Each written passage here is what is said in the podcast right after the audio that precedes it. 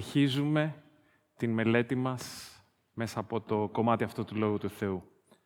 Και σήμερα θα διαβάσουμε από το 10ο κεφάλαιο τα εδάφια 32 μέχρι και 45. Μάρκος λοιπόν 10, 32 45. Ανέβαιναν προς τα Ιεροσόλυμα.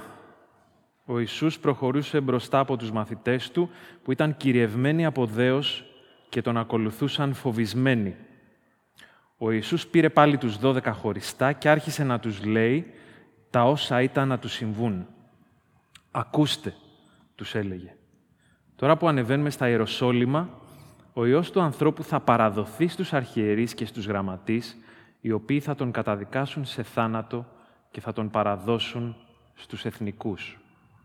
Θα τον περιγελάσουν, θα τον μαστιγώσουν, θα τον φτύσουν και θα τον θανατώσουν και την τρίτη μέρα θα αναστηθεί. Πλησιάζουν τότε τον Ιησού ο Ιάκωβος και ο Ιωάννης, η γη του Ζεβεδαίου, και του λένε «Διδάσκαλε, θέλουμε να μας κάνεις τη χάρη που θα σου ζητήσουμε». «Τι θέλετε να κάνω για σας» τους ρώτησε εκείνος. «Όταν θα εγκαταστήσεις την ένδοξη βασιλεία σου», του αποκρίθηκαν, «βάλε μας να καθίσουμε ο ένας στα δεξιά σου και ο άλλος στα αριστερά σου». Ο Ιησούς τότε τους είπε δεν ξέρετε τι ζητάτε. Μπορείτε να πιείτε το ποτήρι του πάθους που θα πιω εγώ ή να βαφτιστείτε με το βάπτισμα με το οποίο θα βαφτιστώ εγώ; Μπορούμε, του λένε. Και ο Ιησούς τους απάντησε. Το ποτήρι που θα πιω εγώ θα το πιείτε και με το βάπτισμα των παθημάτων μου θα βαφτιστείτε. Το να καθίσετε όμως στα δεξιά μου και στα αριστερά μου δεν μπορώ να σας το δώσω εγώ, αλλά θα δοθεί σε αυτούς για τους οποίους έχει ετοιμαστεί. Όταν τα άκουσαν αυτά, ε, οι υπόλοιποι δέκα μαθητές άρχισαν να αγανακτούν με τον Ιάκωβο και τον Ιωάννη. Τους κάλεσε τότε ο Ιησούς και τους λέει «Ξέρετε ότι αυτοί που θεωρούνται ηγέτες των εθνών ασκούν απόλυτη εξουσία πάνω τους και οι άρχοντές τους τα καταδυναστεύουν. Σε εσάς όμως δεν πρέπει να συμβαίνει αυτό. Αλλά όποιος θέλει να γίνει μεγάλος ανάμεσά σας πρέπει να γίνει υπηρέτη σας. Και όποιος από εσάς θέλει να είναι πρώτος, πρέπει να γίνει δούλος όλων. Γιατί και ο Υιός του ανθρώπου δεν ήρθε για να, για να τον υπηρετήσουν, αλλά για να υπηρετήσει και να προσφέρει τη ζωή του λύτρο για όλους. Αυτός είναι ο λόγος του Κύριου για μας σήμερα το πρωί. Ελάτε να προσευχηθούμε. Πατέρα, σε ευχαριστούμε για τον Λόγο Σου, σε ευχαριστούμε για αυτό το κομμάτι από τον Λόγο Σου. Σε παρακαλούμε την ώρα αυτή εσύ έλα με το Πνεύμα Σου και άγγιξέ μας. Άγγιξέ μας εκεί που πονάμε. Θεράπευσέ μας.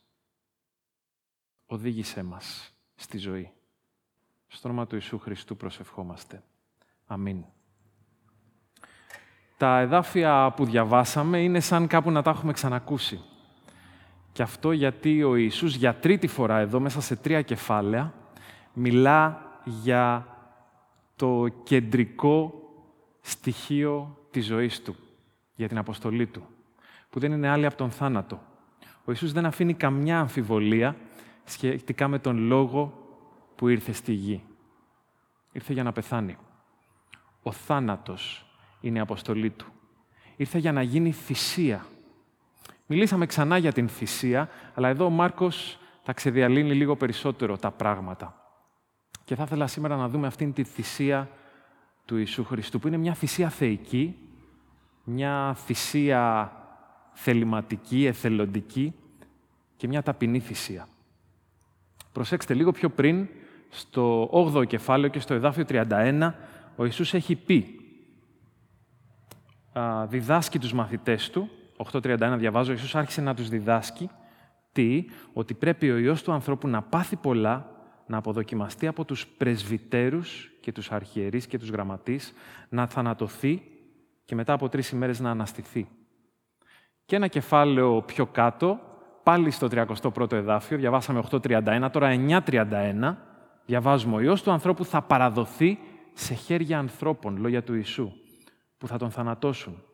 Την τρίτη όμως ημέρα μετά τον θάνατό του θα αναστηθεί. Και τώρα εδώ για τρίτη φορά, σε περίπτωση που κάποιος από εμάς δεν πρόσεξε ή κάποιος βαρύκος δεν έχει συνδέσει το ακουστικό του, ε, τώρα νομίζω ακούμε όλοι καλά, ο Ιησούς ξαναλέει όλα αυτά τα στοιχεία και μάλιστα προσθέτει. Ακούστε, τους έλεγε. Τώρα που ανεβαίνουμε στα Ιεροσόλυμα, ο Υιός του ανθρώπου θα παραδοθεί, όπου προσθέτει τον τόπο που θα γίνουν όλα αυτά, στην Ιερουσαλήμ, εδώ. Εδώ θα γίνει αυτό. Θα παραδοθεί σε ποιους, στους αρχιερείς και στους γραμματείς, που θα τον καταδικάσουν σε θάνατο και θα τον παραδώσουν στους εθνικούς.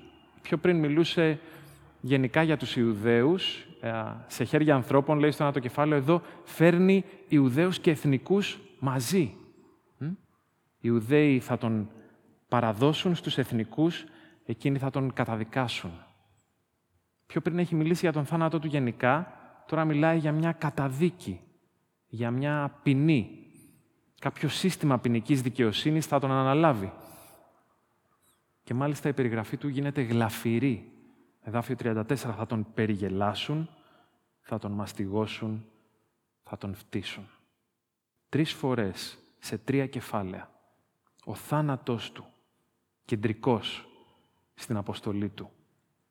Αυτό όμως που προστίθεται εδώ, ακόμα, είναι ότι για πρώτη φορά στο κεφάλαιο 10 δεν μας λέει απλά ότι ήρθε να πεθάνει, αλλά μας λέει και γιατί ήρθε να πεθάνει.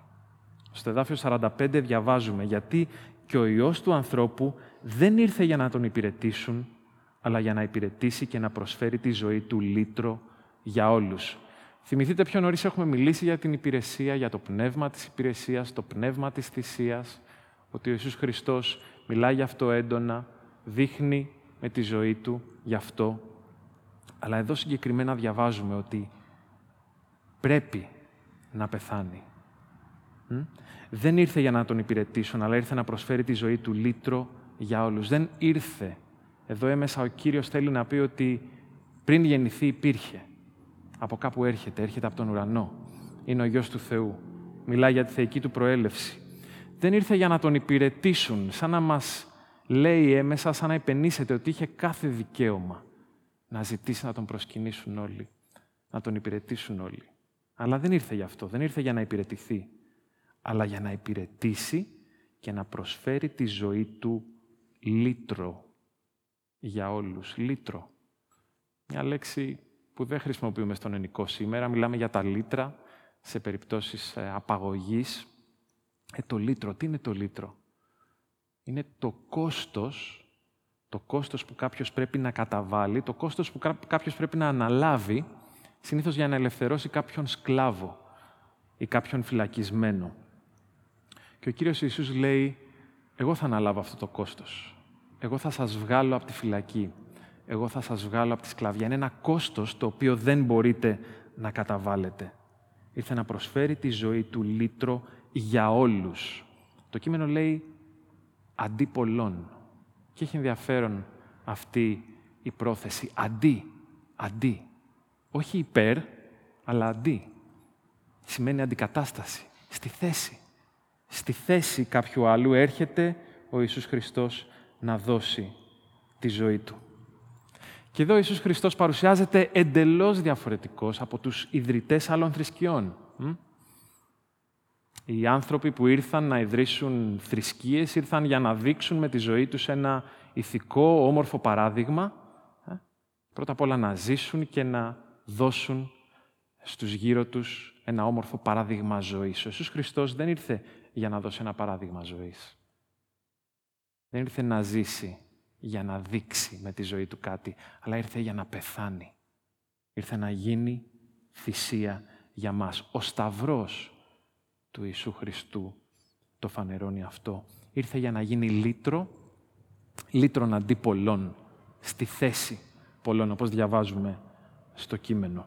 Αυτή είναι η θεϊκή του θυσία, γιατί ήταν και είναι Θεός και σήμερα το πρωί. Και ήταν μια θυσία που έκανε για μας εθελοντικά, με τη θέλησή του, 100%. Και κάποιος στο σημείο αυτό θα σκεφτόταν, ο Σταυρός του Χριστού είναι για μένα αποθητικός. Καρφιά, αίμα, κάτι εντελώς αποκρουστικό, θυμίζει αρχαίους θεούς, πρωτόγονες, κουλτούρες και πολιτισμούς. Ε; Γιατί αυτός ο Θεός για τον οποίο μιλάτε, για τον οποίο πολύ γλυκά ψάλετε, υψώνετε προσευχές αυτόν, είναι διαφορετικός από αυτούς τους αιμοδιψείς θεούς που διαβάζουμε σε βιβλία, στη μυθολογία, σε λαούς κατά τα άλλα πολιτισμένους που στρέφονταν σε τέτοιους θεούς. Διαφέρει άραγε ο Θεός αυτός από τους Ολύμπιους θεούς. Μ; Θυμηθείτε τη θυσία της Ιφηγένειας. Ο Αγαμέμνονας δεν μπορεί να πλεύσει στην Τρία γιατί, γιατί έχει σκοτώσει το ιερό ελάφι της Άρτεμις. Και πρέπει η κόρη του να θυσιαστεί για να μπορέσει να πάει στον Τροϊκό πόλεμο. Μυθολογία. Γιατί ο Θεός της βίβλου είναι διαφορετικός. Γιατί αυτό το οποίο περιγράφει εδώ η Γραφή για τον Σταυρό διαφέρει. Πώς διαφέρει, αν διαφέρει. Γιατί ο Θεός δεν συγχωρεί έτσι απλά. Ε; Μιλάμε και ακούσαμε και στο ξεκίνημα της ώρας μας ότι ο Θεός είναι αγάπη. Αν είναι αγάπη, γιατί πρέπει ο Ιησούς Χριστός, αυτός ο κατά τα άλλα πολύ όμορφος και ωραίος τύπος, όμορφα τα λέει, γιατί πρέπει να πεθάνει, γιατί πρέπει να ανέβει στο Σταυρό. Μολονότι ο Θεός είναι αγάπη, ο Ιησούς πρέπει να πεθάνει; Όχι. Επειδή ο Θεός είναι αγάπη. Επειδή ο Θεός είναι αγάπη, ο Ιησούς πρέπει να πεθάνει. Εδώ βρίσκεται το ξεκίνημα της απάντησής μας. Επειδή ο Θεός είναι αγάπη, ο Ιησούς πρέπει να πεθάνει, ας το σκεφτούμε λίγο περισσότερο. Έπρεπε να γίνει έτσι, γιατί κάθε αγάπη, κάθε αγάπη που φέρνει στη ζωή μας ριζική αλλαγή, ε, όχι αγάπη η οποία είναι στη θεωρία, αλλά αγάπη που φέρνει ριζική αλλαγή στη ζωή κάποιου άλλου, μια τέτοια αγάπη μοιάζει ή είναι μια θυσία. Είναι μια θυσία αντικατάστασης. Κάθε αγάπη που φέρνει ριζική αλλαγή στη ζωή είναι στο κέντρο της μια θυσία. Μια αντικαταστατική θυσία. Πώς γίνεται αυτό; Ας το σκεφτούμε λίγο παραπάνω. Υπάρχουν άνθρωποι στη ζωή που θέλουμε να αγαπάμε, που είναι δημοφιλείς, που φαίνεται να μην έχουν προβλήματα, που είναι ωραίοι, που φαίνεται ότι έχουν βάλει τη ζωή τους σε τάξη. Θέλουμε να είμαστε γύρω τους, να μας αγαπούν, να τους, αγαπάνε, να τους αγαπάμε. Σίγουρα υπάρχουν γύρω μας τέτοιοι άνθρωποι. Μπορεί να μην είναι πολλοί, αλλά αν υπάρχουν γύρω σας τέτοιοι άνθρωποι, βρείτε τους, κάντε τους ε, φίλους σας. Ε, είναι σημαντικό να έχουμε τέτοιους φίλους.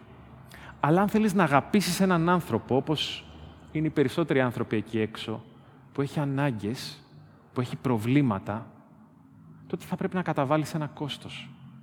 Αν θέλεις να αγαπήσεις έναν άνθρωπο που βρίσκεται σε δεσμά, που έχει έντονα ψυχικά προβλήματα, που έχει συναισθηματικά ελλείμματα στη ζωή του, που μπορεί να είναι εγκλωβισμένος, που μπορεί να διώκεται. Τότε αν θες να τον αγαπήσεις, όχι στη θεωρία με τα λόγια, αλλά στην πράξη, πρέπει να αναλάβεις κάποια από τα προβλήματά του. Σκεφτείτε το, αν κάποιος είναι συναισθηματικά στεγνός, αν, πρέπει, αν, αν υπάρχει τρόπος να αρχίσει να γεμίζει συναισθηματικά, ε, να αλλάζει, θα πρέπει εσύ που είσαι συναισθηματικά γεμάτος, που είσαι καλά, να ξεκινήσεις να αδειάζεις. Να ξεκινήσεις να του δίνεις κάτι από αυτό που έχεις. Αυτή η αγάπη έχει κόστος. Αυτή η αγάπη έχει θυσία. Να δούμε ένα λιγότερο θεωρητικό παράδειγμα, κάτι πιο πρακτικό και κάτι που οι γονείς που μας ακούν αυτή την ώρα μπορούν να καταλάβουν. Αν κάποιος έχει παιδιά, αν κάποιος είναι πατέρας ή μητέρα, όταν οι άνθρωποι έχουν παιδιά, αναλαμβάνουν την θυσία, ή τουλάχιστον θα έπρεπε να αναλαμβάνουν τη θυσία, για 20 χρόνια της ζωής τους, αυτά τα παιδιά να τα κάνουν προτεραιότητα. Γιατί τα παιδιά έχουν ανάγκες. Είναι αβοήθητα. Πρέπει να μάθουν τα πάντα. Να μάθουν να περπατούν, να μάθουν να μιλούν, να τρώνε, να ντύνονται. Ποιος θα τα κάνει όλα αυτά για αυτούς, οι γονείς τους. Ή κάποιος που θα τα βοηθήσει. Αυτό απαιτεί θυσία. Απαιτεί να κάτσεις ε, να διαβάσεις με το παιδί σου βιβλία που για σένα είναι παιδικά ή βαρετά, να δώσεις χρόνο για να παίξεις μαζί του. Όλα αυτά μπορεί να είναι ανούσια για σένα, αλλά για εκείνο είναι εξαιρετικά σημαντικά. Και για να του τα προσφέρεις, για να αναπτυχθεί, θα πρέπει να δώσεις ενέργεια, να δώσεις χρόνο. Και αυτό απαιτεί θυσία. Είναι κόστος για σένα. Λέγεται ότι για κάθε λόγο κριτικής που ακούει ένα παιδί πρέπει να ακολουθούν πέντε λόγοι ενθάρρυνσης και επιβεβαίωσης. Πώς μπορεί να γίνει ε, όλο αυτό αν δεν αφιερώσω χρόνο, αν δεν είμαι εκεί, αν δεν θυσιαστώ; Ή θα υποφέρεις εσύ για το παιδί σου για λίγο καιρό, αλλά με λυτρωτικό τρόπο γι' αυτό, ή το παιδί θα υποφέρει; Θα υποφέρει στον τρόπο που θα μεγαλώσει, θα υποφέρει αργότερα στη ζωή του. Βλέπετε, κάθε αγάπη που φέρνει ριζική αλλαγή στη ζωή ενέχει μια θυσία, μια αντικατάσταση. Γιατί να είναι διαφορετικά με τον Θεό, αν αυτός ο κόσμος στον οποίο ζούμε είναι δικός του; Ε, ο Θεός έφτιαξε τον κόσμο μέσα σε μια στιγμή με τον Λόγο Του, στη Γένεση, αλλά αναδημιουργεί τον κόσμο εδώ στο Σταυρό, όχι με ένα λόγο, αλλά με μια πράξη, με μια θυσία. Η δημιουργία ήταν κάτι ένδοξο, κάτι πολύ όμορφο. Αυτή η αναδημιουργία στον Σταυρό είναι κάτι φρικτό. Είναι δύσκολη υπόθεση. Και έχει κόστος. Ο Ιησούς Χριστός στο Σταυρό νικά την αμαρτία, νικά το κακό. Δεν είναι απλή υπόθεση.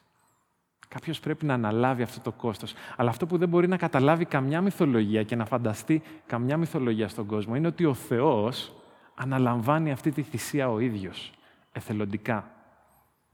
Δεν ζητά κάποιον αντικαταστάτη, δεν διψά για αίμα. Αλλά ο ίδιος λέει: Θα πληρώσω. Θα, αναλάβω το κόστος που κανένας από εσάς δεν θα μπορούσε να αναλάβει. Γιατί εδώ μιλάμε για συγχώρηση. Η συγχώρηση δεν μπορεί να λειτουργήσει αλλιώς. Δεν μπορεί να λειτουργήσει με ένα υψωμένο χέρι που λέει «Σε ευλογώ, φύγε».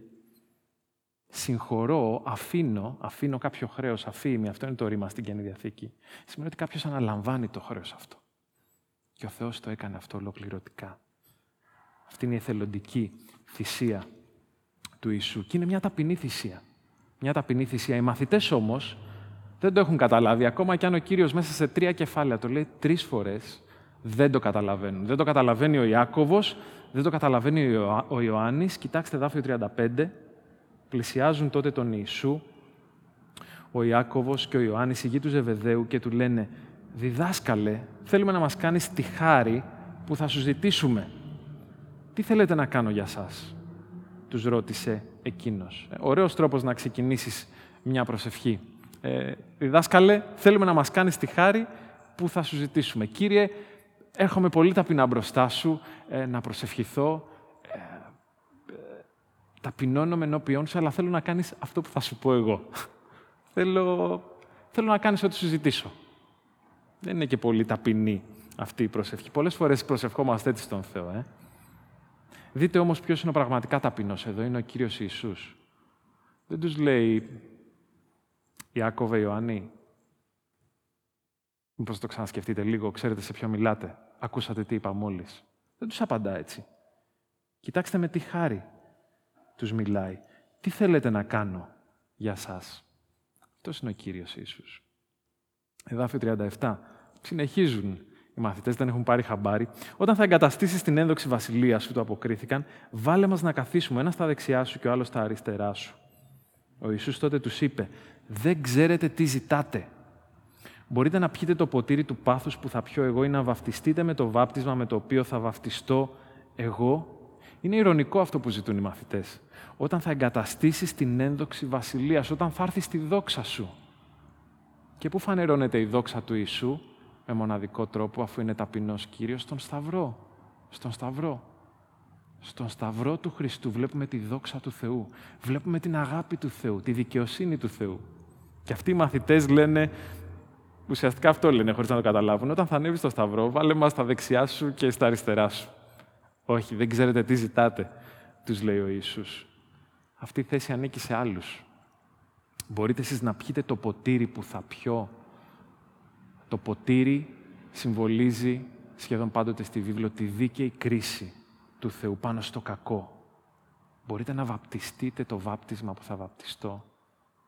Ο Κύριος εδώ μιλάει για τη βαθιά εμπειρία θλίψης που θα έχει όταν θα σηκώνει τα βάρη μου και τα βάρη σου στο σταυρό. Τους μιλάει για το σταυρό, δεν μπορούν να καταλάβουν. Και στο εδάφιο 39 συνεχίσουν, μπορούμε, του λένε. Και ίσως τους απάντησε, το ποτήρι που θα πιω εγώ θα το πιείτε και με το βάπτισμα των παθημάτων μου θα βαφτιστείτε. Το να καθίσετε όμως στα δεξιά μου και στα αριστερά μου δεν μπορώ να σας το δώσω εγώ, αλλά θα δοθεί σε αυτούς για τους οποίους έχει ετοιμαστεί. Και όταν τα άκουσαν αυτά οι υπόλοιποι δέκα μαθητές, άρχισαν να αγανακτούν με τον Ιάκωβο και τον Ιωάννη. Δεν έχει πάρει χαμπάρι κανείς τίποτα. Τους κάλεσε το το Ιησούς και τους λέει «Ξέρετε ότι αυτοί που θεωρούνται ηγέτες των εθνών ασκούν απόλυτη εξουσία πάνω τους και οι άρχοντες τους τα καταδυναστεύουν. Σε εσάς όμως δεν πρέπει να συμβαίνει αυτό. Αλλά όποιος θέλει να γίνει μεγάλος ανάμεσά σας, πρέπει να γίνει υπηρέτη σας. Και όποιος από εσάς θέλει να είναι πρώτος, πρέπει να γίνει δούλος όλων. Γιατί και ο Υιός του ανθρώπου δεν ήρθε για να τον υπηρετήσουν, αλλά για να υπηρετήσει και να προσφέρει τη ζωή του λύτρο για όλους. Τι χάνουν οι μαθητές; Ε, δεν καταλαβαίνουν. Και αν επικεντρώσουμε το ενδιαφέρον μας στους μαθητές, θα κάνουμε το λάθος να δούμε ότι το πρόβλημα των μαθητών είναι και δικό μας πρόβλημα. Η ερώτηση δεν είναι τι χάνουν οι μαθητές, αλλά τι χάνουμε εμείς σήμερα το πρωί. Εμείς τι χάνουμε. Εμείς τι χάνουμε. Ο Ρίτσαρντ Χέιζ, ένας θεολόγος, έχει γράψει ένα υπέροχο βιβλίο. Στα ελληνικά θα μεταβραζόταν το ηθικό όραμα της Καινής Διαθήκης, The Moral Vision of the New Testament. Μιλάει για αυτό το όραμα του Μάρκου, για την ηθική ζωή, που βλέπουμε στο Ευαγγέλιο του Μάρκου. Και λέει ότι το όραμα αυτό είναι, είναι εξαιρετικά ηρωνικό.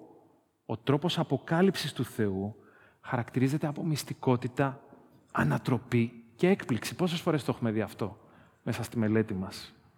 Και λέει ο Χέις ότι αν οι ευαισθησίες μας διαμορφώνονται από την ιστορία αυτή που διαβάζουμε, δεν θα πρέπει να παίρνουμε τον εαυτό μας και πολύ στα σοβαρά. Θα πρέπει να είμαστε δεκτικοί. Θα πρέπει σιγά σιγά να οδηγούμαστε στον δρόμο της ταπεινοφροσύνης.